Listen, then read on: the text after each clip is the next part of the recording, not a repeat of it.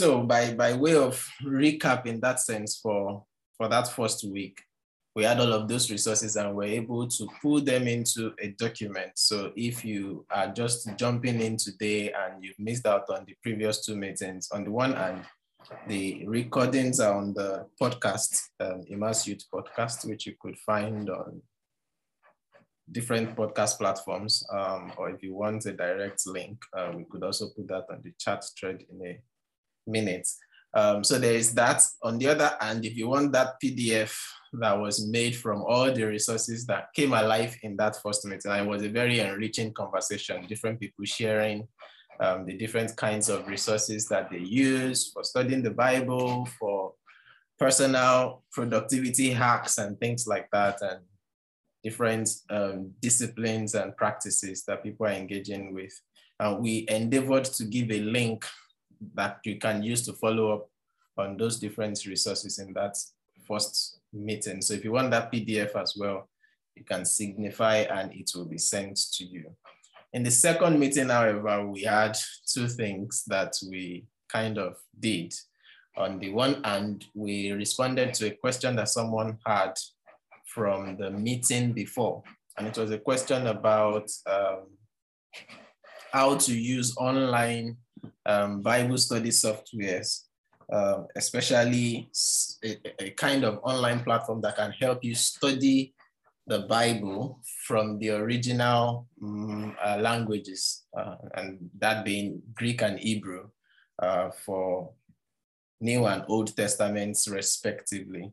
And so we kind of demonstrated, gave a demo on how to do that in our last meeting before we then went into this interesting conversation about uh, domestic abuse um, based on the painful experience that went viral on social media of a gospel musician in um, Nigeria that passed away, uh, allegedly due to domestic abuse, uh, a constant, protracted, if you will, case of domestic abuse. And we reflected on that from different perspectives. I like the variety of angles at which people came at that subject. Um, of course, time did not permit us to touch all there could ever possibly be touched as per such a, such a wide and broad subject. But I think we kind of landed the conversation on zooming in back to us. What can we do um, on the one hand to ensure that we don't perpetuate such a negative cycle, and on the other hand to to to make us ready saviors, quote and unquote, um, for people that might find themselves in such situations. Um, saviors in the sense of someone that others can lean on um, and that can be trusted to to offer some succor, some some comfort, some wisdom, some companionship, whatever it may be, some help to someone that would be going through something like that. And that was that was where we kind of landed that conversation. So today or tonight, we just want to then kind of harness all of these different threads of conversation vis-a-vis the broad theme of the month being a month of um, a month in which we're talking about being resourceful or resourcing ourselves and things like that to land it on productivity. How can I become more productive? How can you become more productive? What should that look like? What has that looked like in the past for you, for me, for us? And, and we're going to just reason around that together. But the way we're going to do it is to use some questions, um, uh, the majority of which would be to just kind of erect some guideposts in this wide subject of productivity. Maybe I should just give a backdrop um, to this by saying that the social media world in which we are living in now, our generation, um, of course, we are informed, more informed than any previous generation that, uh, that has ever been, as it were. And that has its positives, and of course, as we already know, also has its negatives. Um, But on the one hand is the fact that we can, just like we did four weeks or thereabout ago, talk about various resources that are working for us thanks to this um, connectedness uh, that we are living in and the vast world of the internet. But the other side to that can then be to knowingly or unknowingly begin to pick up wrong standards for productivity or um, just to, to, to, to put ourselves in a, in a race. Some will call it a rat race of an endless pursuit. I want to be more productive. That's a noble desire.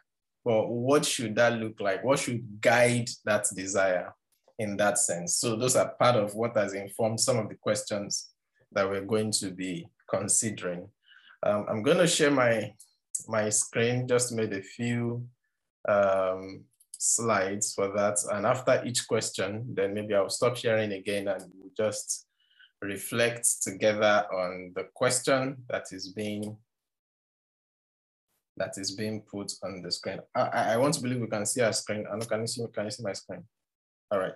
Okay, yes. so becoming more productive, more in, in parentheses. And the first question we want to ask is, on a serious note, like there are, these are not trick questions in that sense, but we're hoping that from your con contribution, perhaps someone else will also pick up one or two things that might be helpful to the person. So question number one, who is your role model for productivity? Is there someone in your world um, that you really envy how productive they are?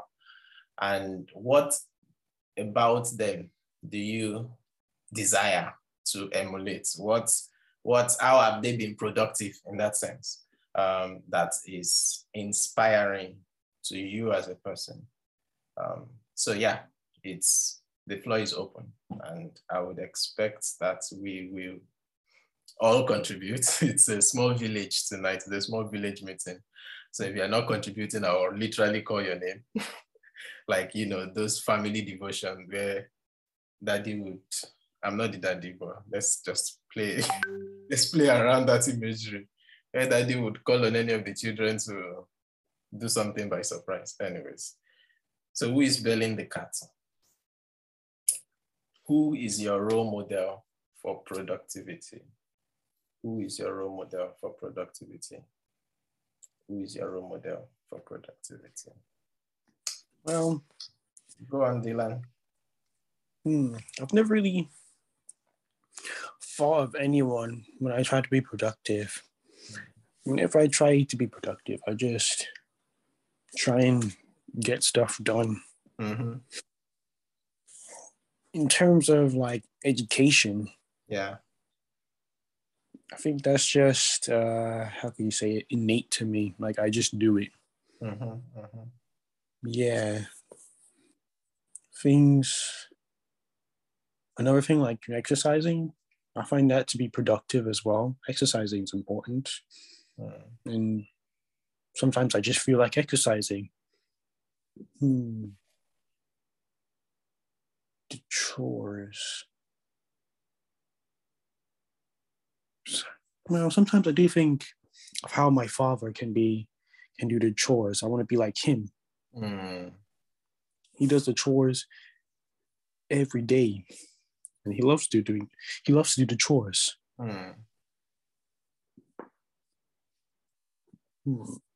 Yeah, I think that's about it. That's, that's I might have forgotten something. But that's a helpful, a helpful way to to start us off. Thank you very much. Um, yeah, yeah, I could resonate on different levels to what you've said, especially given your context as a student in uni in the UK. Um, there's a whole lot of it's it's almost like a solo journey on the one hand like yeah i'm on my own and I'm just gonna do what I have to do and get stuff done on the one and I mean except maybe like group projects and things like that.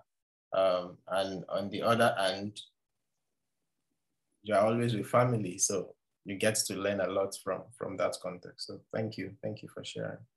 Any other person who is your role model for productivity? Who's your role model? Actually, I'm sorry, I forgot to say something. Yeah, go on. Okay, so in terms of education, mm-hmm. it can be your own allies. Mm. Sometimes I'll think about how smart my friend is. Yeah. yeah, it can also make me want to do as well as him. That's right. Um, and also, if if I'm working on the same team as him, like if we're doing a project together, mm-hmm. I think that uh, I should I should just get stuff done so I don't um so I don't get in his way. Yeah. Like yeah. I want to help them. Yeah. I don't want to disappoint them or anything. Yeah. But yeah. That's that's brilliant. Well done. Thank you. Dear I saw your hand up. Um, so I'm gonna go to you next. All right. So I've never really thought of this question. Mm. But for me, I would say I just think of how can I be productive? Mm. Personally. And I I like to-do lists in a way. Uh. It helps me to maybe plan myself, plan my week, plan my month.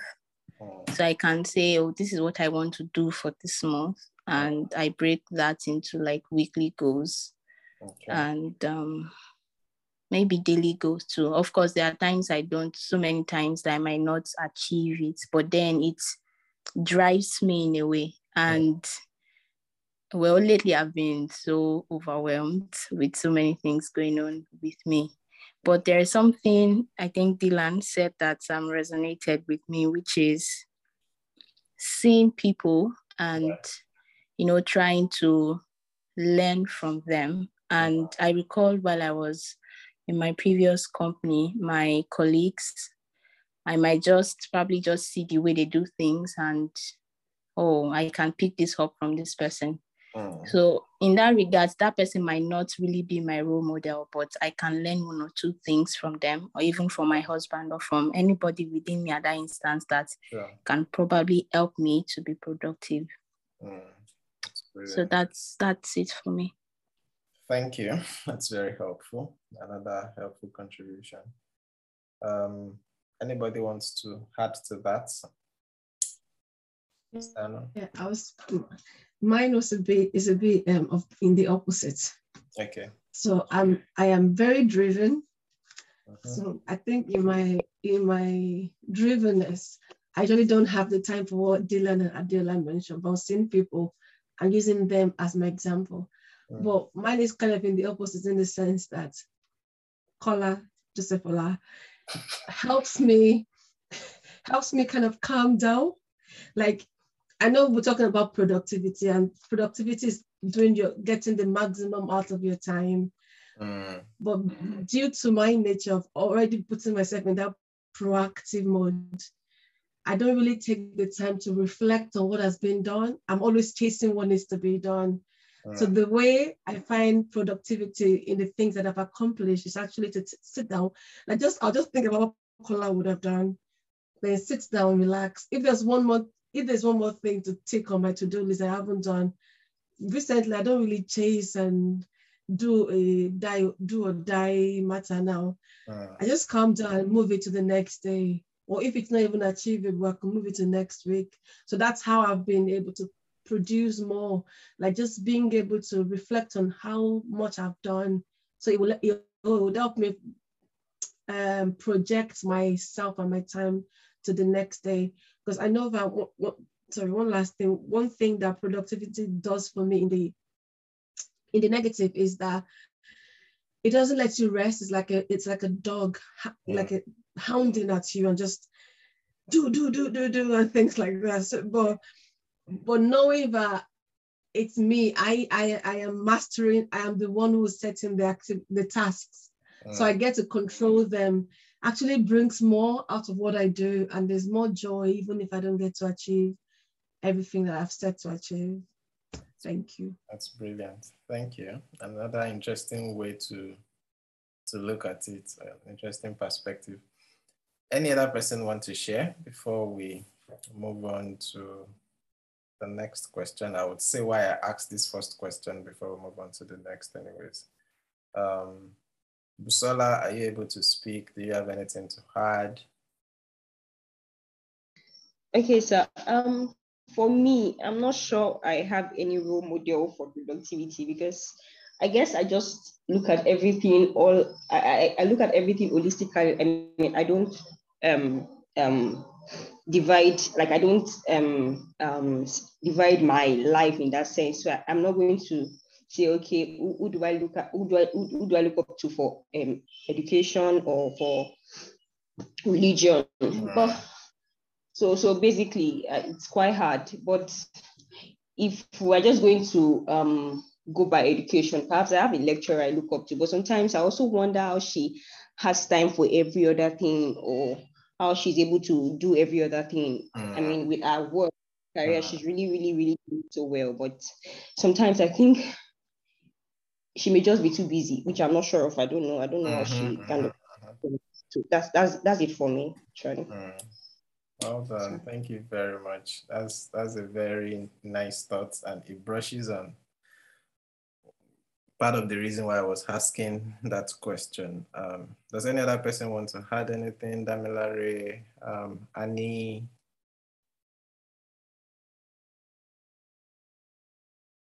Okay, in the absence of any. um, so basically, uh, part of the reason why I was asking this is to on the one hand remind us that, of course, by all means, it's okay to be inspired by people, to see people that are getting things done and and and be inspired by how they are doing it and want to do it as well or do it even better in that sense. But there is always that need to remind ourselves that there is an intentional uniqueness into that has gone into our configuration, into how God made us, into how God created us.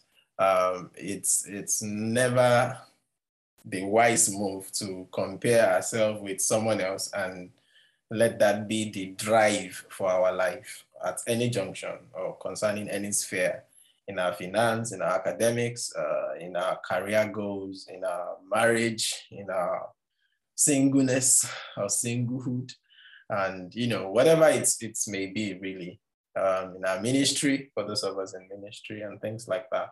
It's always wise to not measure ourselves by the standard of others, but to measure ourselves by the potential that Christ has deposited inside of us, by the abilities that He has gifted us with. And He knows what He has given us, He knows what He hasn't given us. And we know to some extent um, these things. And so we shouldn't want to do beyond what we have been configured to do, if that makes sense, or what we are meant to be capable of doing.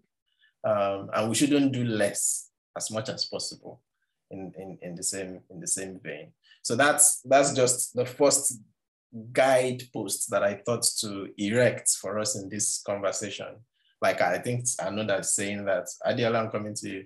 So another was saying that um, productivity can sometimes feel like like a dog that is barking at you, just do, do, do. Indeed. And especially we are surrounded by lots of resources, which you know that the only reason why those resources are there is because some someone somewhere has been productive. someone somewhere has done something, and you want to also do something in that sense. Uh, for people like me that write or preach or teach or mentor, disciple, and da da da da da. You see very many other people doing all those things eh, on, on levels that you are yet to attain, and you are always ever so inspired and propelled, and you know. But the question is, just like Busola was saying, you never can tell the other things that that person is foregoing, for instance, maybe unhealthily to achieve the things that he or she is achieving. So you see someone that is churning out this, I don't know, maybe runs a series, for instance. I'm speaking from my own kind of context. Um, and I see someone doing consistently posting something every single day. the question is, am I able to do that? Yes. But the person that is doing that, do I know the other things that I am doing that is very helpful that he cannot afford to do because he wants to do this? So I'm just focusing on this tiny slice of his life that is looking very productive. And I can't see these other various other dimensions of his life that is crumbling or our life that is crumbling because of what is given to this. Um, hopefully not crumbling, but I'm just making the image that graphic for us to see that we never see people in their entirety, especially when it comes to issues of productivity, and we should not be carried away with that. Your colleague that is doing exceptionally well at work might be a horrible husband or horrible wife or horrible son or horrible daughter at home and you don't want to take one part and of course when you now start trying to do all that he or she does and you discover you're not matching up or you eventually start matching up you start discovering that some other aspects that are very vital begins to suffer as well. So don't all that's to say it won't look alike for all of us. Don't beat yourself up um, as by your level of productivity. Should we desire to be productive? Absolutely. Should we desire to be more productive? Absolutely. Should we be inspired by productive people? Absolutely. But again, let's be guided as we, you know, embark or embrace that kind of a pursuit. Sister Diola, back to you. You were raising up your hand. Yeah, thank you, sir. So I have like I think two or three questions. Okay. I like this line of thought. Yeah. So my first question is how do we handle um, comparing yourself with someone else who is more productive than you? Uh. And then say for instance at the place of work or even in church or in a social gathering, wherever it is, how do you undo that? In such a way that you're not comparing yourself with someone else. Then you mentioned the fact that God knows um, the capacity He has given us. Mm-hmm.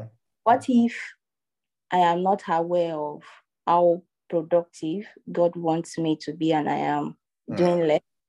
Mm. So, how do I realize That's... these things mm. so I don't do less? I don't do more than I should. I don't know if you get. Absolutely, very beautiful question. Um, and I would I would absolutely welcome thoughts and and contributions on that from all of us as well. Uh, but just to to offer some preliminary thoughts um, on the first part, how do you handle it in terms of you know wanting the tendency to compare ourselves to other people?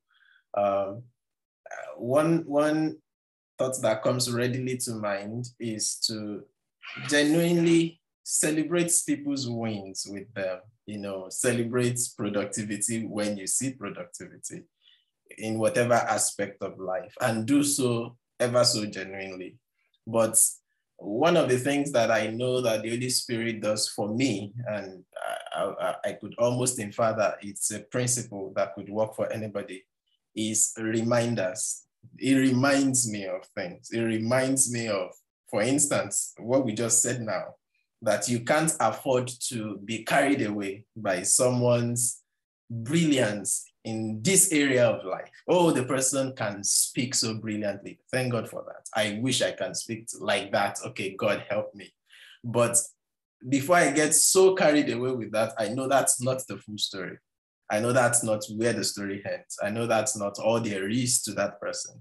And possibly every other part too could be flourishing like that because of the person's capacity. Thank God for that. That brings me to another reminder that I've got my limits uh, and I've got a particular season that I'm in and things like that.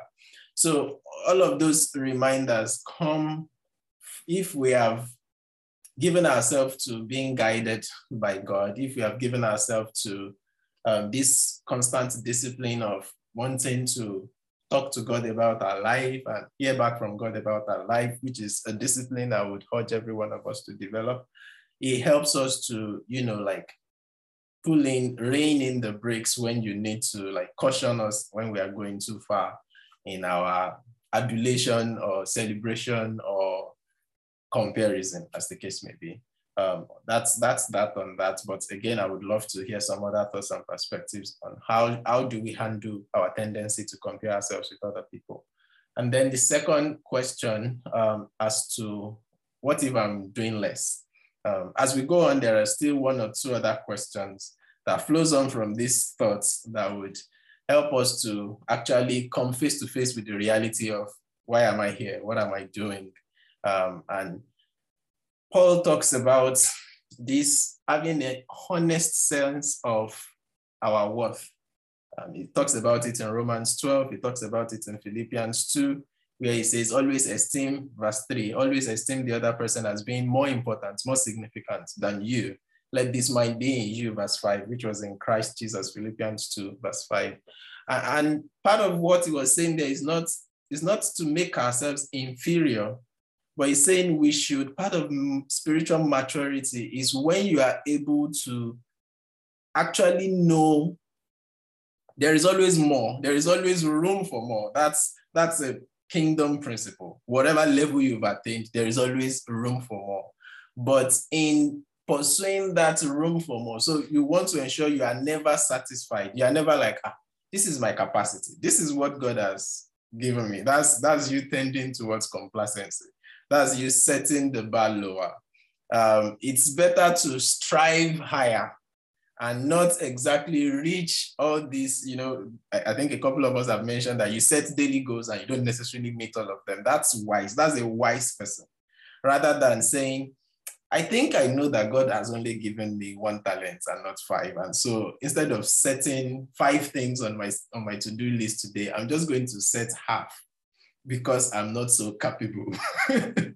That's there's a word for that in the Bible. The person is being a sluggard uh, a lazy person, uh, an indolent in that sense. So uh, I think that's that's how I would think of of balancing it out. The drive to be better, to do more, to be more, should always be there. But that drive just needs to be guided. You will never know your full capacity. My wife has prompted me into dimensions of experience and realities that I don't know just by saying, you never know until you try. And that's one of our favorite lines. And I'll be like, uh, okay, whatever. And not everybody would be as self-driven as you are. Um, but then, you know, indeed, you never know until you try. But there are some things you don't even need to try if you've got that access to the guide and the balances that the Spirit of God offers us in our partnership with, with Him. So I would stop there and still receive some other contributions. For those that are just joining, um, we're trying to um, think through how to become more productive in life generally, um, uh, whatever season or context, as it were, of reality you are currently navigating. How can you become more productive? And the first question we are still looking at is who is your role model for productivity?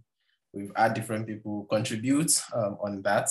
But part of the reasons behind the question is to point out that while it is very exceptionally good, not exceptionally, but while it is very encouraged, I think that's the word, to have people like that that you you you celebrate their productivity and desire that you want to be like that, be as productive as that, or even more productive than that.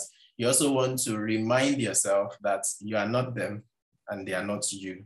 And that God has made us with a, a great deal of intentional uniqueness in our configuration, in how He has shaped us in the story of our lives, in our experiences and realities. And so we don't want to go about measuring ourselves by their standards and capacities, but by our potential in Christ which we don't really fully know, except for the fact that whatever we think our potential is today, there's always room for more. That kind of summarizes what we've said so far. Sister Anna, I can see your hand up.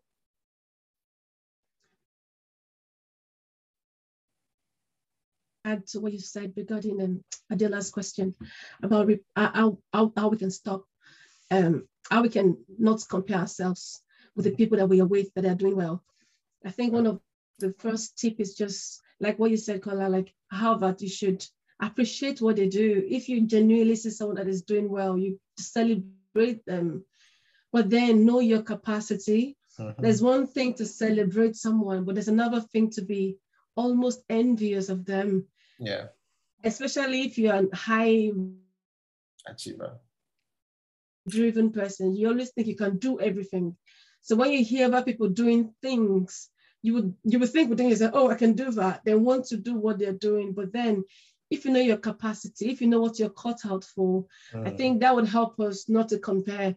Say, for example, if I have a friend and she's um, what's the word? And she's very good at dancing. And like like she she's very good, and I like I like dancing too, but I'm not as good as she is. If I don't know my capacity, whenever I see that would put this ah I can do better, I can do better, I can do better. But what that does for me is it, it, it makes it makes me bitter with myself if I can't actually do better.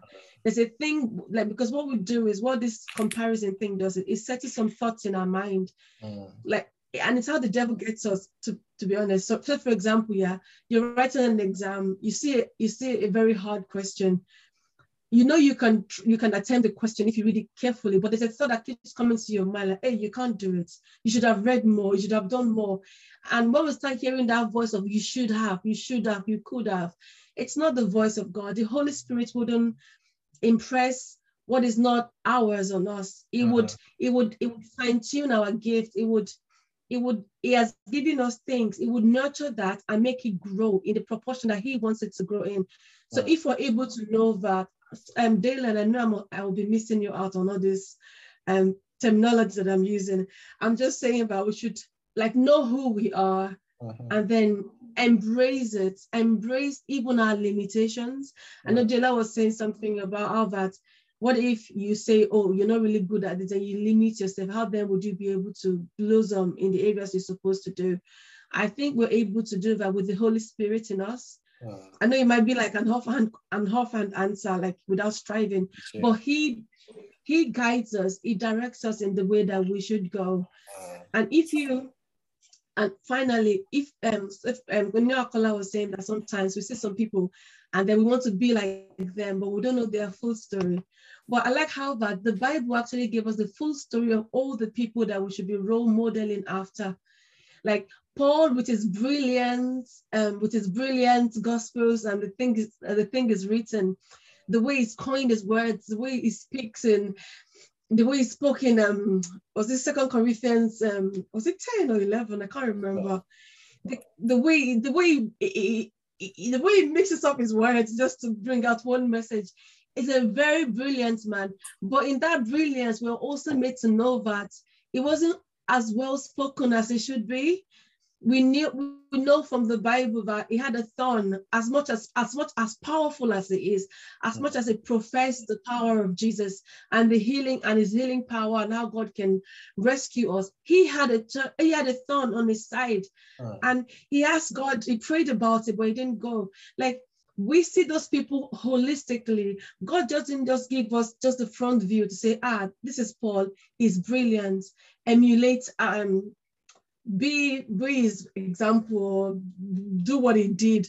But he showed us the full set like the full the full picture so that we can see what they've done weigh their weigh their mistakes and their wins and then use it for ourselves apply the ones that we can apply to ourselves. And the times where we fail in the things that we should be doing then we remember uh-uh, i am it's not just unique to me I'm not the first person. I'm not the first person that's gone through this. It's happened before. Therefore, I'm able to pull myself out of there. I don't know if that um, adds to the um, answer, Dila. Yes, it does. Thank you. All right, thank you. Um, so let's move on to question two. Uh, if there's still anyone that wants to contribute, feel free to just unmute yourself and jump in or raise your hand virtually if your camera is not on and we'll call you to come on. Okay, so what is your life goal? What is your purpose for living? We said we want to reason through becoming more productive through the lens of five questions. And so the first question we've dealt with that, who is your role model? And what are we saying from that? Be guided and know that whoever your role model is, the only role model that you can embrace is full story, is Jesus. Um, even Paul, we still don't have the full story. there is no one, even Jesus, John would go on to say that if all the books in the world were put together, we can't exhaust it in writing about all the things that he did. But the ones that had been recorded were recorded so that we may believe, he says in, in the last chapter of John. So the, the points being that there is no one that is perfect. Our perfect, our singular perfect example is Jesus um, and all that we know of him as revealed in his word. Now, having said that, that brings us down to yet another dimension or perspective or angle of looking at this whole productivity thing. And that would be without you actually knowing your life goal, without you actually knowing your purpose for living, you could be extremely productive, excuse me, by human standards, and God will still not reckon with your productivity as commendation worthy, as worthy of Him commending you. Um, there's a statement that was on the cover of a book that some of us read as a group, and I think we read it also in our church a couple of years ago, um, titled Plans, Purposes, and Pursuits by Kenneth Hagin. And on the cover, I believe, maybe the back cover or front cover, there was this statement What are you going to say when you stand before the Lord Jesus Christ? And he asks you, Did you follow my plans for your life or your own? In other words, some of these people that we are seeing that are being extremely productive uh, in an inspiring way, which we've said we should celebrate and all of that, there is not, it is not impossible that someone can be productive, but outside of the circumference of God's purpose, God's plans, and God's pursuits for that person's life. Uh, and that brings us to that, again, point of intentional uniqueness. The reason why he has configured us and fashioned our hearts individually, as the psalmist says, is so that we can also then go on to achieve some unique purposes, some things that he had configured us to deliver, as it were, to the world. Through our education, through our career paths and whatever mountain of culture, as they are called, or spheres of influence that he has placed us in, in arts and media, in, in finance, in politics or in governance, in health and things like that, in, in culture, whatever, whichever area he has placed us, there's a reason why we are supposed to be there. Ephesians 2.10 says there's a divine plan or alludes to the fact that there's a divine plan um, for our individual lives. And this is not a question that I would necessarily want us to respond to directly here, but if you want to, absolutely, maybe your response can help other people to think through how to discover their own life goal if there is anyone that is yet to discover theirs. Um, if you ask me now that what's what's my life goal or what's my purpose for living, there are different ways I could articulate that um, to you. But two reference materials that had helped me to think through this in times past are from two different books. Um, Rick Warren's The Purpose Driven Life, which has gone on to be a classic. Some would say that's the best selling um, non-fiction book apart from the Bible, like next to the Bible, as far as Christian literature is concerned. I don't know how far that's true. But in any case, with from the purpose-driven life, there is a particular chapter or even some chapters actually that were devoted to this concept of the acronym of SHAPE that he used. Um, like if you could look at the giftings, areas of spiritual gifts that you have. Um, look at the things that your heart is naturally drawn to. So the things that are always heavy on your heart, um, things that you find yourself annoyed about because someone is not doing it right and that could be anything. It could be some form of injustice in the society. It could be something in the governance. It could be really anything. It could be something in your neighborhood, something in your home, in your marriage, and all of that. That is always heavy on your heart. And then look at your abilities, the things that you find it easy to do things that others will. I mean, to you, you may not even think that you find it easy until you start seeing how many other people struggle to do that thing that you do as though you're not doing anything. Those are pointers to helping us to discover um, our life goal. Your personality, how I don't say loquacious you could be, how outspoken you could be, or how introverted you could be, uh, whatever personality type really that you have, again, also points towards this assignment, this life goal of a thing that we're talking about. Then your experiences, the successes and failures, the joys and sorrows, everything that has happened in our lives up until this very present moment did not happen by accident. God has a way of using all of these things to shape us, to configure us, to process us, as it were, and ready us for the assignment for which He has sent us down here for. We're not just born into our family so that our parents can have children. There is more to our existence than that. And that's that's a beautiful way that we could start thinking about this as, as Warren puts it in that book, The Purpose Driven Life. But in Max Lucado's book, the title is Cure for the Common Life, Cure for the Common Life. And, and what he's basically saying in the book is many people just live a common life, right? or what you could call an average life. You come, you, you live, you marry, you have kids, you have a good job, get salary at the end of the month, and die when it's time to die. That's, that's a common life. But he's saying that there is a cure for that. And the cure comes from you living in your sweet spot, living in the place where you are intended to, where you are made for, as it were, where you are in your elements, where you flourish from. Um, and I'm coming to you. And so he also applied using the concept of an acronym, in this case, story, uh, the S being for strength. Again, what are those things that you find it really easy to do. You're you have you are strong in this area. You know, it's some some some students are strong in the sciences, but they are weak in the hearts. You know, that's the that's the sense in which I'm talking about strength. um, let me pause and take another question before I run through the other alphabets. I know what's up. Yeah, I was, you, you mentioned how it can it can be a sweet spot uh-huh. spot. And I thought to myself, like, what if that's selfish? What if your life goal is your sweet spot, but it's selfish? It's not. Does it's, that make sense? Yeah, I get what you mean. But the concept is not that you are looking for your sweet spot because you can't even readily identify this sweet spot.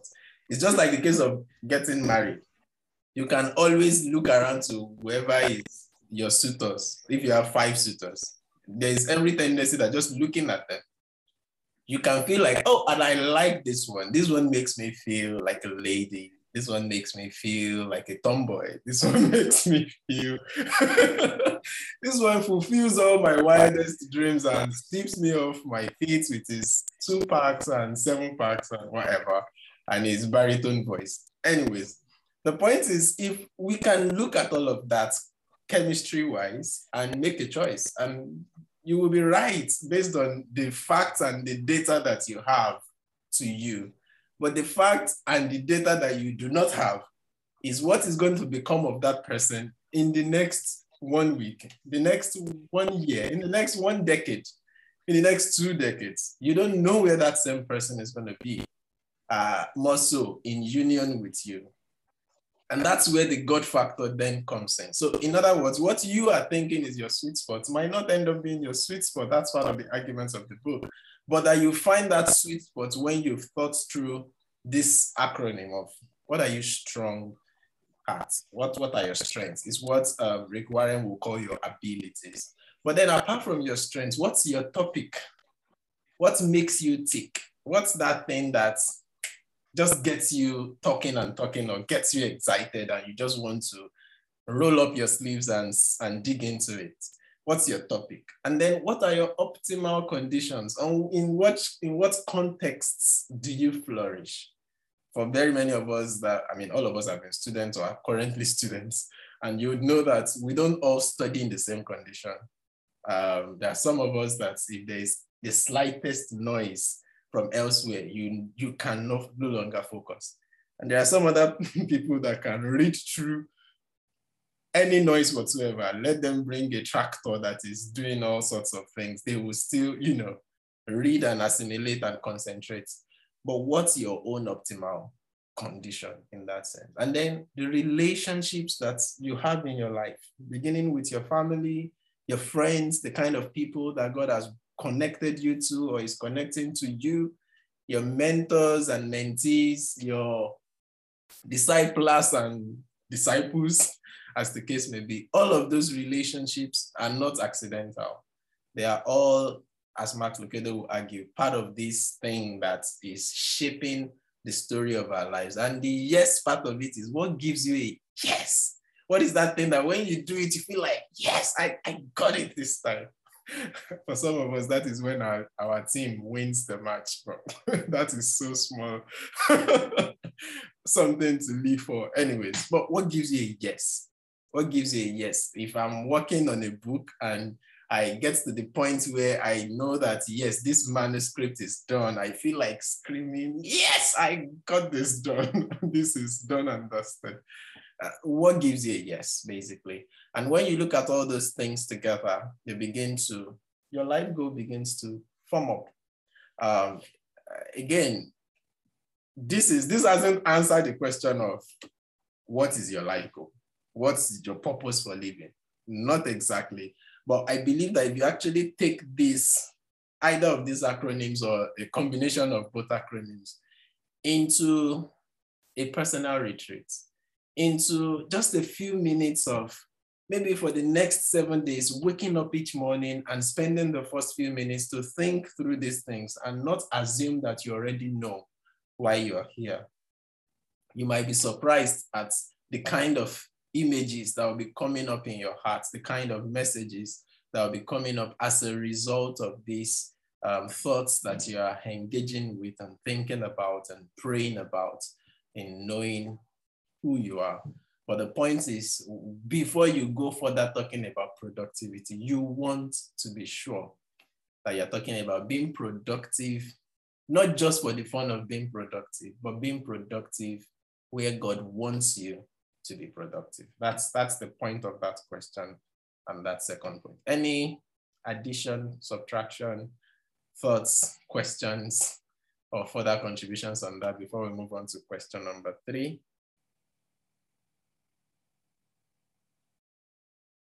All right.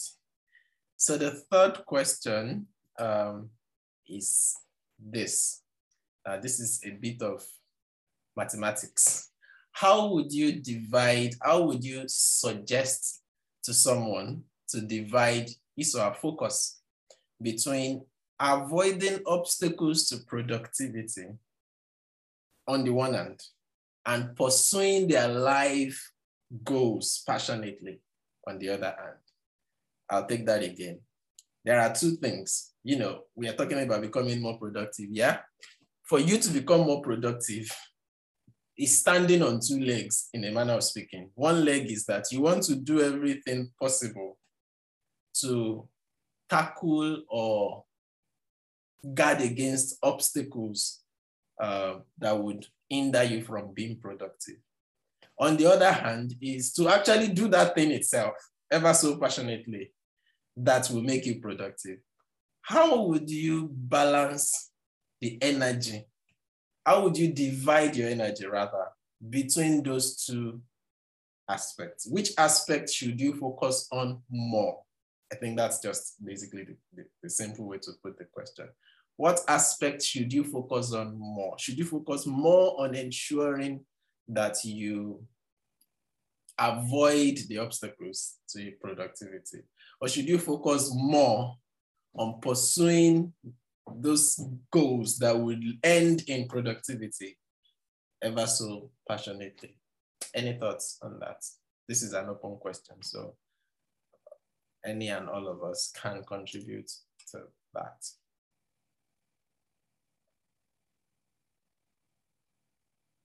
Damilare Yusuf, I've not heard your voice today. Are you able to speak where you are? I'd like to know what you think about this.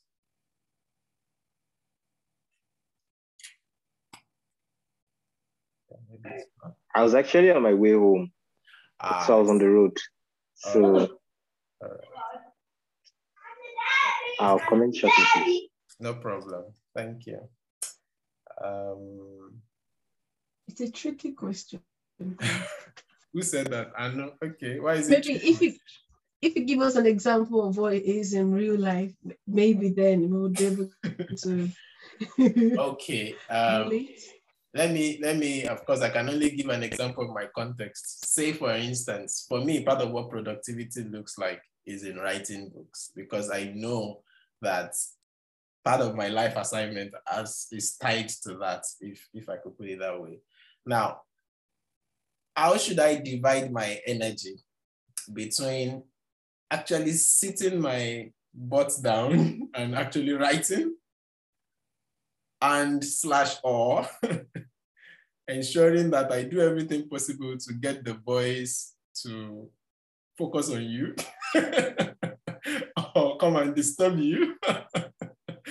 Why I'm able to, to enable me to do the job or to, I don't know, reorganize my schedule in a day in a way that would ensure that whatever could be a distraction from writing are taken care of and, you know, just spend a lot of time planning that out and executing that so that I can then be freed up to do what I'm supposed to do. Does that make sense? It makes sense. And I like that you brought up this topic because it worries me sometimes, you know, that. like finding that balance, like wanting to just take time off home things uh-huh. to do like to focus on the things you need to do like your things your career uh-huh. The things your your training and things but then i always feel i always feel um what's the word i always feel a bit guilty uh-huh. when i take time out to do my own things and just focus on it. Sometimes I would say I'm going to the library and by 1 p.m. I would say, oh, I'm going to the library, I'll come back in the night. But by 1 p.m., I see myself packing my bags and going on the bus to go home because I just I just can't stop thinking of the things I should be doing at home. So I'm, I'm hoping someone here will be able to give us tips on how to just have a clean break and just focus on what you need to focus on, then return back to the home things. Maybe it's a woman thing, that's why I'm unable to just tear myself apart. I mean, away from um, other things and focus on what I should do. Maybe, yeah. maybe not. Thanks for that. Any any thoughts on that?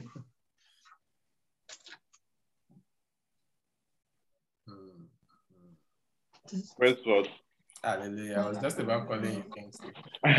so if you've been on long enough to catch the gist, well, over to you. To be honest, I'm still um, I'm still trying to catch the I'm still trying to catch the gist, but I'm um, looking at the question where it says um, why how would you divide your focus between avoiding obstacles to productivity and pursue your goals passionately? Mm. One of the things that uh, um, I feel like uh, comes to my mind or I, I think about is uh, distractions. Now, one of your goals to productivity is getting to Manchester. Mm. And then you need to focus, how can I get to Manchester? Pay attention to little details. Mm. Pay attention to little details and then try to sort some some other things out yourself. So, and now how can I divide my attention? Paul says, I discipline myself so that not after achieving the goal of telling people about this thing, uh, about Christ, I'll miss the heaven. Mm. The word is that he does it uh, uh, what's it called, uh, consciously. And um, if you look at a priest, mm-hmm. when the fire of God comes down, when revival comes, it comes on everybody. But for you to sustain the revival, you talk about the priesthood, wearing the garment of priesthood. That is where you talk about discipline. Sometimes you also may be praying in the morning. Some people is praying in tongues in the morning or in the afternoon or in the day or fasting or whatever it is. But it takes a lot of discipline for you to be able to maintain that. I'll give maybe one more spiritual example and then I'll try and see if I can grab one a physical example. But for an instance now, your the Lord spoke to you. I want you to fast once a week mm-hmm. because you want to maybe overcome a particular addiction or you want to be you want to hear from God clearly or whatever reason it is. Mm-hmm. And then your you you you start the fast. The goal is to do what? Is to get that uh, uh, to get maybe your flesh to subdue under your spirit, mm-hmm. and then you start the fast. Now, how do you now? I'm trying to look at the question, so I know I'm sure I'm not diverting too much. Uh, how, how do I now avoid those obstacles to productivity? Is that discipline of consciously uh, declaring a fast every week, just like it has been for me. And by that same way, my goal, which is my life goal, is to do what? Is to uh, make my flesh to go down. So now, if I bring it now down to us, now one of my goals, you know, is to teach people. I'm, i love teaching. Mm-hmm. I may not be the best like Pastor Joseph, you know, in the spiritual part of it, but I like the classroom. Now, this is my goal. Now, how can I be able to manage the classroom and maybe being a father or being a husband? It's by discipline, and discipline means arranging my timetable so that when I'm facing these life issues, I'm facing it. And when I want to, um, uh, uh, what's it called? When I want to uh, uh, do the other one, I'll do the other one. None of them suffer. So a little sleep, a little slumber. Mm. Mm. So just little, little, but just plan your timetable very well that you will, will be able to accommodate everything. You hear people say Saturday, Sundays, I don't touch work things because this Saturday and Sunday is for family and not for work. So no matter what happens, you won't touch work things. You watch, do whatever you want. You feel like your family enjoys doing. You do that, and then you you you just uh, keep going. So I feel like everything I've been saying since I've been repeating one word, which is discipline. discipline. Just, absolutely. It just has to be disciplined, Consciously discipline yourself, mm. not to be distracted. I'll give one more example of the dangers of distraction now. You're driving, and then you want to listen to Pastor Joseph's preaching, and then you're on, on 40 miles, and then you take off your eyes just to put it on your on your radio. You probably either go to heaven from there. so it's this is one of the dangers of distraction. So we need to be disciplined to make sure that your productivity level is very high. Yeah. Thank you, sir. Thank you very much. That's that's um Anu, over to you. I, oh, I think Sister Lydia wanted to talk. Oh no, she's just joining, I, I think. And oh yeah. Okay. Sister Lydia, do you have something to say? No, not at all. Good evening, everyone. I'm just joining. I'm on the road. All right. yeah. I was just gonna follow on with what Kingsley said okay. about discipline. That would work very well. Uh-huh. But then there's, there's, another thing that might work again that's working for me right now that's helping me deal with the example that I gave. And it's that you would if you if you if you settle down and look through how your day goes, you would find you would find um, you'll find a particular time mm-hmm. that is just not used for anything. And those are the I don't know how to say it. For, there are just some particular times you know that you're not needed. and then you can just pour, you can pour, you can pour in what you need to do at that time. Say, for example, sometimes if I need to read a particular um, article, uh-huh. it, it might be a PDF that I would get, but I would try to I'll try to do and um, read it via text to speech because obviously we have young kids, so you can't really run away from them. So I could put, and my earphone is perpetually around my neck. I'll just put one of the ears in while I'm washing the plates. So what I could have sat down to do, and I would have taken me hours, I would have covered it and just going in and out, picking up this, tidying up that and that. And that way I would still be able to meet my target, even with not being like apart, like apart from them and without um, one aspect suffering and the other aspect suffering. So I'm just trying to say that there are different methods and ways that we can that we can use to achieve our goals that would help us um, avoid obstacles to productivity. So there's text to speech. Sometimes you could have if if you want to read something, you could you could watch it rather than read it, rather than read the actual text. Mm. There are just different ways. And if you're if you're revising for so if you're if for example if I need to revise for a particular work or a training that I'm doing, instead of having to like look at the text to read, I could just you could just do acronym of the points like VAV something something, mm. and then when you see those acronyms, it, it just you you you get to know the points that you're supposed to do. Yeah. Sure. I hope that makes sense. Yeah. Thank you, thank you, thank you very much. Um, both of, I mean, all the contributions that came in on that question has been helpful. I know we've had a couple other people that just joined. So I'm going to, in two, one minute, I'm going to backtrack and track down to where we are and then explain the reason why I'm asking this question. I know this is the most vague of all the five questions. so I would kind of um, expatiate on why I why I asked it. So again, we've been talking about becoming more productive uh, by just basically asking a few questions around that.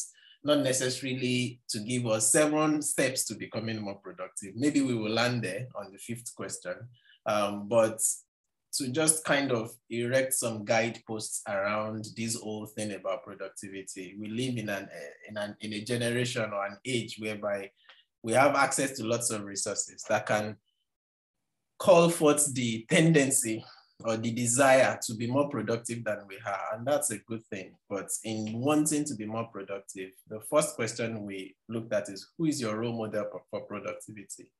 And that's not necessarily so that you can actually think of a role model, but to say whoever that role model or someone that has done something productive that you envy or desire to be like or aspire to be like, just so that we can remember that we are not them and they are not us. In other words, you are not living in the fullness of what the full range of the factors that is playing out as their life story is not the same raw materials that is playing out as yours.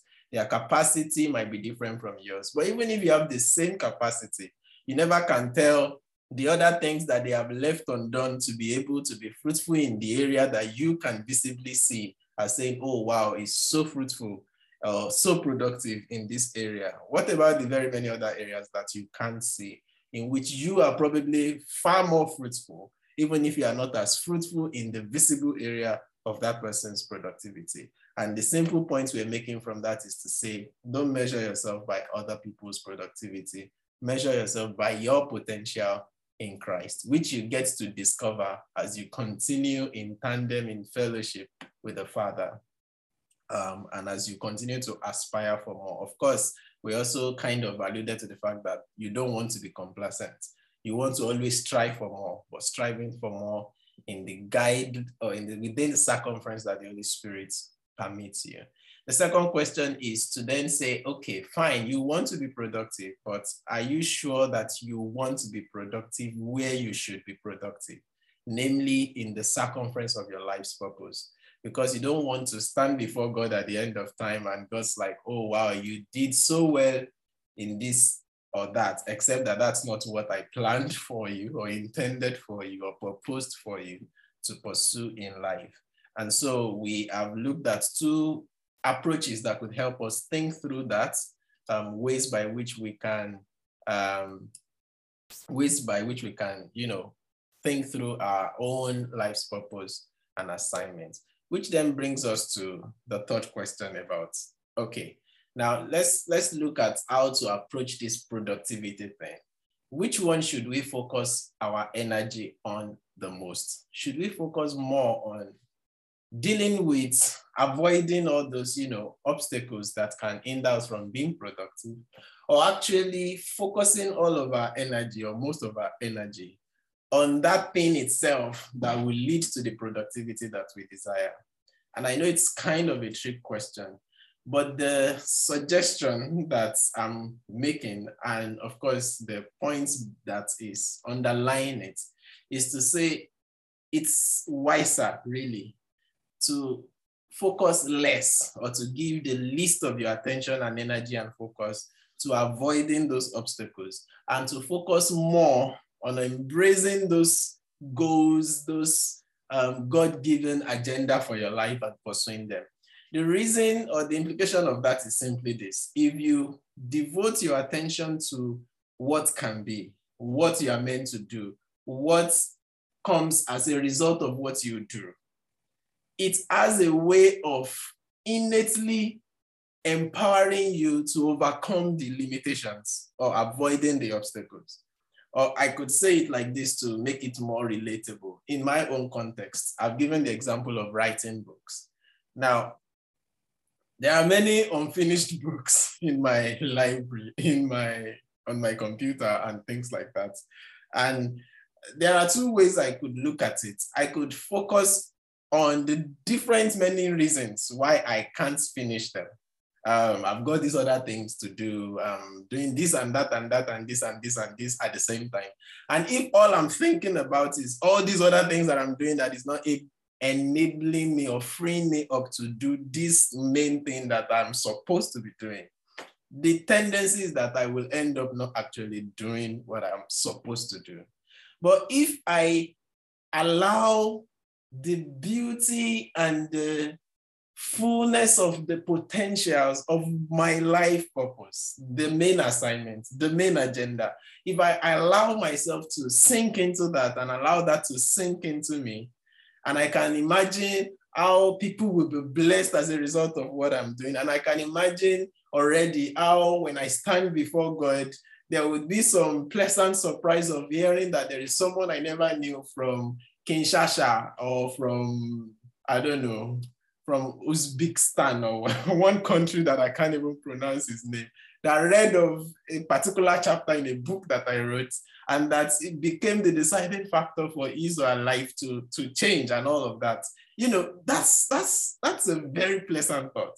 Now, if I allow myself to live on that thought for a while and sink myself deep into that, it has a way of motivating and inspiring me to overpower whatever challenges and all these other excuses that I'm giving myself to actually sit down and get the job done. So basically, um, to use the example, for instance, of what uh, Kingsley said about going to Manchester, if what I want to go and do in Manchester is so alluring, if I it's something that I know that if only I can get there, okay, to, to be very materialistic uh, and fictional. If I know that going to Manchester is going to earn me 10,000 pounds, which is way beyond anything I've ever received as a gift. I, just the thought of what 10,000 pounds can do will help me to overpower whatever wants to stand on my way. If I miss one train, I will do anything to get on the next. I will, you know, it's the, the, the obstacles are no longer obstacles because I have allowed myself to be engulfed in the fullness of the realities that lies on the other side of, you know, going after what I'm supposed to be going after. Hence this suggestion. Focus less on the obstacles, less on avoiding them. Of course, there are, I'm not saying the obstacles are not important. They are important, they can stop you. But they hardly tend to stop people that have, you know, been engulfed with the real deal, the agenda, the life purpose for which they are living.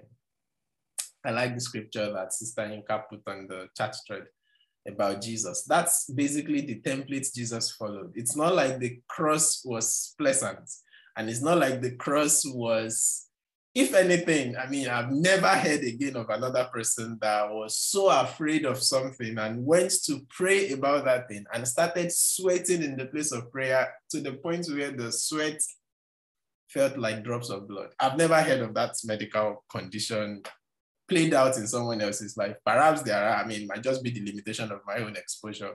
But I'm saying that it must have been extremely intense, not because the crucifixion process itself is painful, but what it entails, it entails him that knew no sin to become sin. It entails the Trinity for once to be, in a sense, broken, such that the Father and the Spirit will depart the Son, and the Son will, for one moment in history, not call the Father the Father and say, God, God, my God, my God, why have you forsaken me? Just that sin alone, that's that moment in history was enough to make the cross unbearable for Jesus as a human being. But what did he do? Hebrews 12 2 says, because of the joy on the other side of that um, unimaginable obstacle, he endured that obstacle because of what lies on the other end. Thank you so much, Stanka. That kind of just nails the point that I'm trying to make ever so brilliantly. Question number four, as we begin to land this conversation.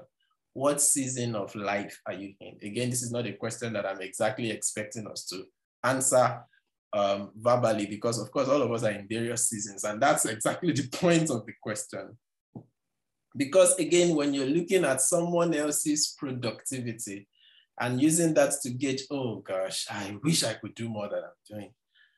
It could just simply be because you're in different seasons.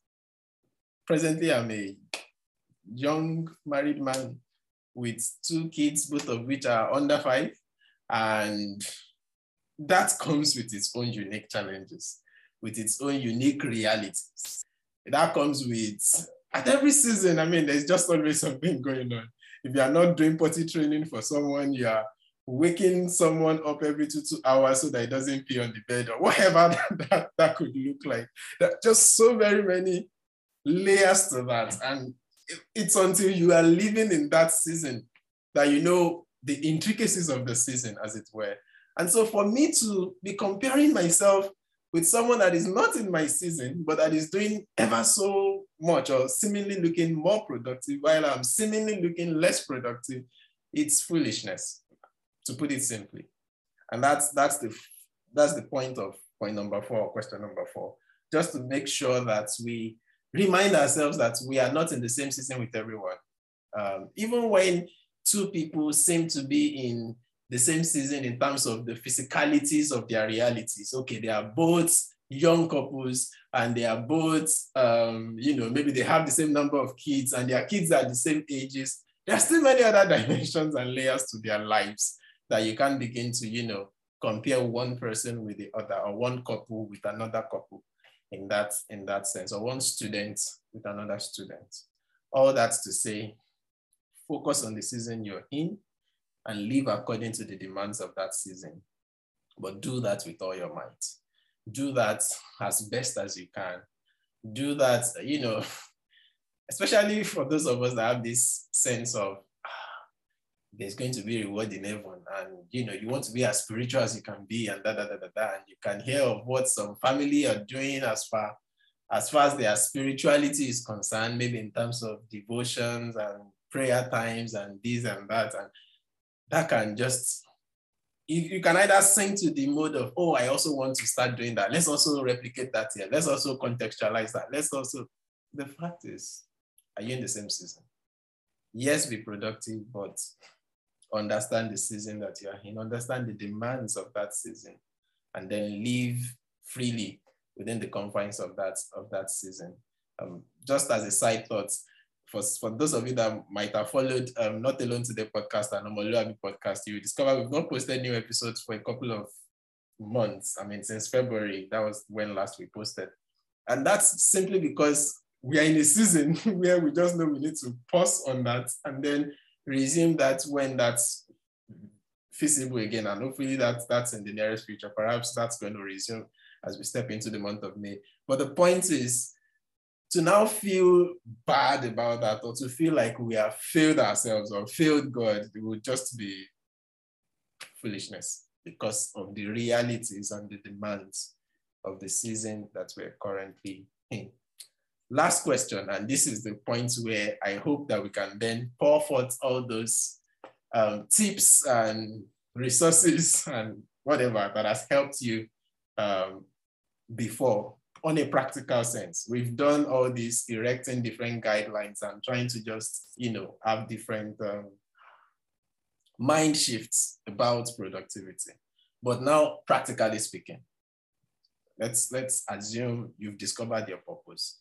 You are sinking yourself into it. You want to be the best at, at what God has called you to do. What one thing has made you personally more productive in the past, which someone else that is on this call or in this meeting can also learn from. If I could recapitulate on a couple of such things that has come true, Kingsley has spoken on discipline. Discipline, um, as some will define it, is simply delayed gratification. The ability to say, okay, I would, I will enjoy later. I'll go through the seeming pain or denial now. That's discipline.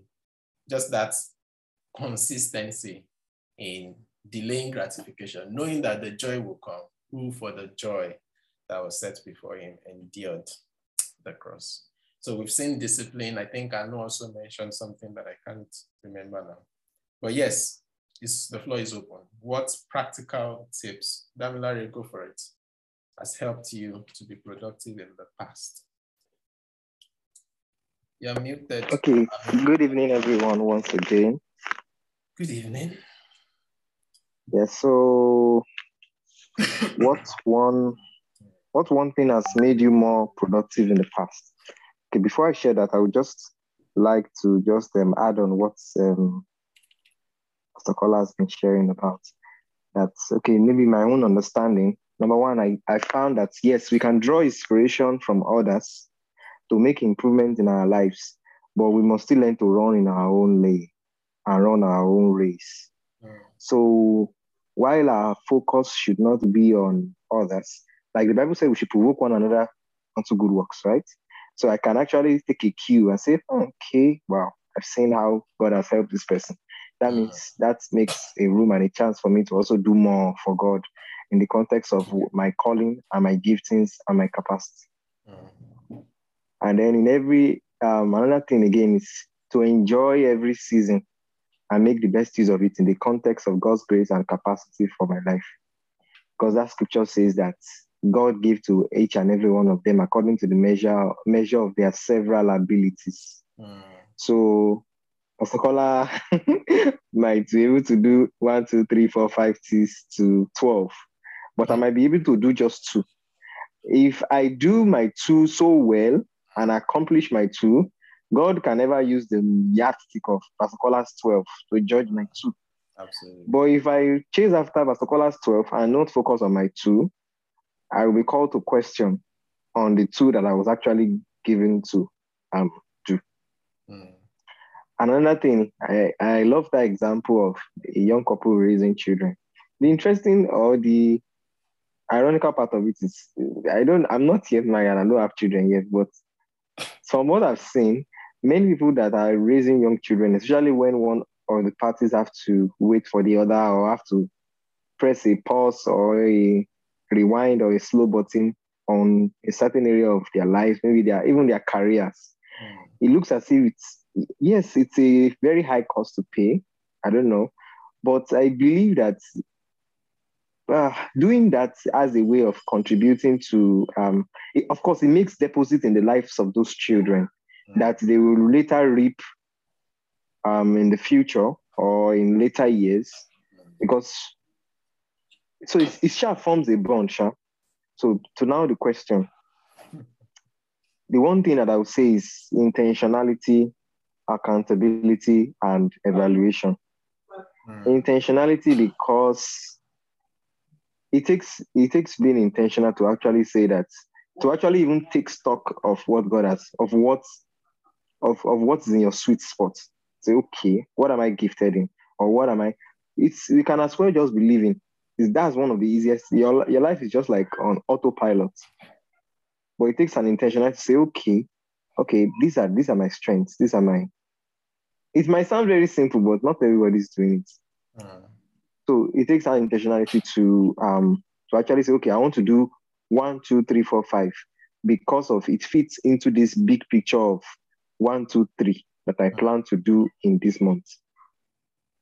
So intentionality, accountability helps you to keep tra- keep track of how intentional or how much you are actually hitting the goal that you have set for yourself.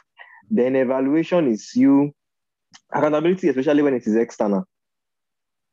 That's why if some I think looks as if um, evaluation and accountability looks evaluation is more like you are sitting down to say, okay, yes, I've been trying to do this. What is working? What is not working? What can I do more of? Or what should I um, change the method? Mm. So that's that for me. Thank you. Thank you, sir. Thank you very, very much. Thank you very, very much. I love each of those um, examples and principles. And thanks for your recapitulations as well. I'm learning myself from what I thought I said. So thank you very much. Um, I'm also kind of trying to summarize on the chat thread for those that might want to check that out. Um, thanks for the first point you supplied, the results from the past, and that's very, very true. Um, just knowing what you've done before and how it's played out when you did it this way can be a motivation in and of itself to give it your best again, more intentionally, um, more accountably, and maybe with more evaluation so that you can get more productivity at the at the end of that. So thank you. Any other thoughts here, Busola? Go on.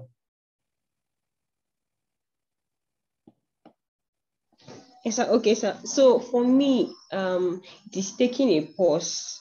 Actually, when you when you get distracted, for me, it happens this way for me that when I get distracted, uh-huh. sometimes I find it hard to actually stop, to actually um stop or take it, take myself away from the distraction. I just go on. So, for example, maybe I've been working all day and I, like I've just been, I'm just bored and I go on to Netflix to see some movies. I could go on hours watching and I won't just be able to stop. So one thing I have learned is that to actually pause. I just drop my device and just take a pause and then try to, I think it still comes down to evaluation. Basically, just think through it again and then I find the um, strength to go back to what I've been doing that works for me. That's, That's my contribution. Thank you very much. And Dorcas, thanks for the, the, the point about thinking about rewards. That's very true. I, I was giving the fictional example before that if I know that going to Manchester is going to hand me 10,000 pounds um, gratis, I would do anything to, you know, to, to overcome all the obstacles between here and Manchester to get there and get the get the reward. So how much more? Far more witty and wittier than 10,000 pounds would be the reward that will come from the Father. And the Bible is clear about that. Someone was saying the other day while we were in Bible study that is it not is it not actually kind of selfish for us to be motivated in our in our spirituality by reward and part of the answer to that is the fact that this whole reward system idea is not ours. God Himself instituted it. He wants you to be motivated by. Of course, the reward is not just in terms of the crown, whatever that would look like, or the well done, good and faithful servants. You'll be a ruler over 10 cities or whatever. Uh, and that's good. But the, the joy of making your father proud, which we have had tokens of on this side of eternity, the joy of making the one person who believes in you, maybe not necessarily your father, like literally, but when you've made someone proud, someone that you are proud of, and you made them proud, how did that make you feel? Now think of the fact that you're going to stand before the one person that actually truly matters in all of eternity. And you want to, what will it feel like to have made him proud? What will it feel like to have made him want to say thumbs up my guy that's that's a reward that motivates me that's a sight or a thought that wants to make me you know do better, give more, sacrifice more, you know, and and yeah, that's that's just a lovely thought. So I thought to take that very valid point and stretch it not just in terms of uh, material and physical sense, and that absolutely worked. Uh, it's the reason why some people still wake up and go to work because they know at the end of the month there will be there will be salary. Um, but beyond that, I'm saying there is even you can then stretch that to the ultimate reward, the one reward that matters, the reward for which, by, by the reason of which loss, some who have actually made it into the eternal presence of the Father will still weep. The Bible is clear about the fact that not everyone that gets to heaven, to use the language by which we tend to think of it, not everyone that gets to heaven will be happy, will be oh, happy, happy. Happy is too big. It will be there will be tears in heaven, basically. and the tears will come in part from, you know, pleasant surprises, but also from the awareness of lost opportunities and forfeited rewards, things you could have been rewarded for that you won't be rewarded for because you didn't do them or you did the very opposite of those things and things like that. So God is just. And let's let's let's put that as the grand scheme at the background of all this productivity talk. I want to stand before the Father having lived a life that made him proud. All right, any other final thoughts? Um, I'm glad that we covered all the five points and just in the nick of time as well. Any questions? Dylan, you're muted. Any thoughts, questions? Yeah, so I just wanted to say one thing yep. that has made me more productive mm. praying. So it can be a way of clearing my mind. It's like meditation. Mm, mm, mm. yeah, I don't just pray to praise God, but I also use it to um, allow me to know what I want to do next mm. when I'm just unsure of what to do. I'll pray that God should guide me and give me the power and courage for me to just get on with my work. Mm. And I find it to work a lot of the time. Another thing is, is that I just stop overthinking. Come on, come on. Yeah, this could be applied to anything other than just studying. Mm. So yeah, sometimes I just don't give things too much thought. Mm. And that's all. Thank you. Thank you. That's, I mean, those are very priceless nuggets and uh, things we so easily miss um, as easily reachable, affordable as they can be. It doesn't cost anything to press pause and actually think through, you know, things and clear your mind and stop overthinking. I think I need to remind myself of that more as well. Thank you so much, Dylan. And thanks everyone. I don't know if there's any final thoughts, final questions, contributions, feel free to unmute yourself and stop me. But in the absence of that, I just want to, to say thank you again to everyone for joining in. Um, again, the recording of this will be made available in due course and special thanks to Adeola who makes that happen. I think she's dropped off. Um, as we as we wrap up, just to kind of yeah, officially land the conversation. Again, the focus for this month has been around that whole issue of resourcing ourselves. And I'm glad and grateful for very many resources that came through in our conversations, but also just trying to tie that to two ends. On the one end, wanting to raise from amidst us by God's grace, trusting God to raise from amidst us a, a, people who are given to intentional pursuit of personal development. And not just for the sake of saying, ah, this person is resourceful or whatever. I don't even know what that word meant when I was graduating in my undergraduate uh, course. Uh, and there was this thing in our final year where they give awards to students. And the award that I, I didn't even go for the party, let alone being there. But some of my friends collected the award on my behalf. The award they gave me was the most resourceful student. And I kept asking myself, what does that even mean? what, what does it mean to be resourceful? If you said the best student whatever, whatever, that would make sense to my analytical mind. But in any case, we are, we're basically saying, let's be guided. Let's not overthink things. Let's not uh, put ourselves on overdrive because, hi, in the last few days, I've been un, unusually um, hungry at adverts.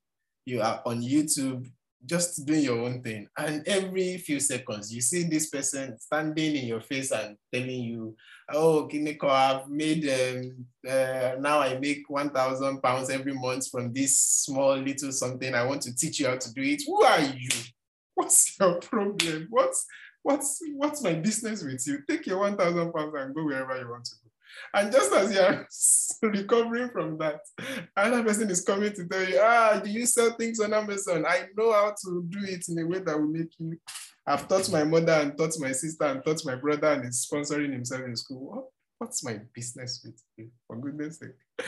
Anyways, but again, there are trainings like that that will help you, isn't it? But I'm just saying we want to be guided to be sure that you know you're not pursuing productivity aimlessly and baselessly. So you know the aim to glorify the Father. You know the base to glorify the Father. It's our base, it's our foundation, it's our aim, and it's our multi motivation. Genesis 15:1, he said to Abraham, I am your exceedingly great reward. What could be greater than that? So he supplies everything that we need to be all that we want to be, but we want to be sure that we are doing his bidding and not our assumptions. May the Lord help us in Jesus' name.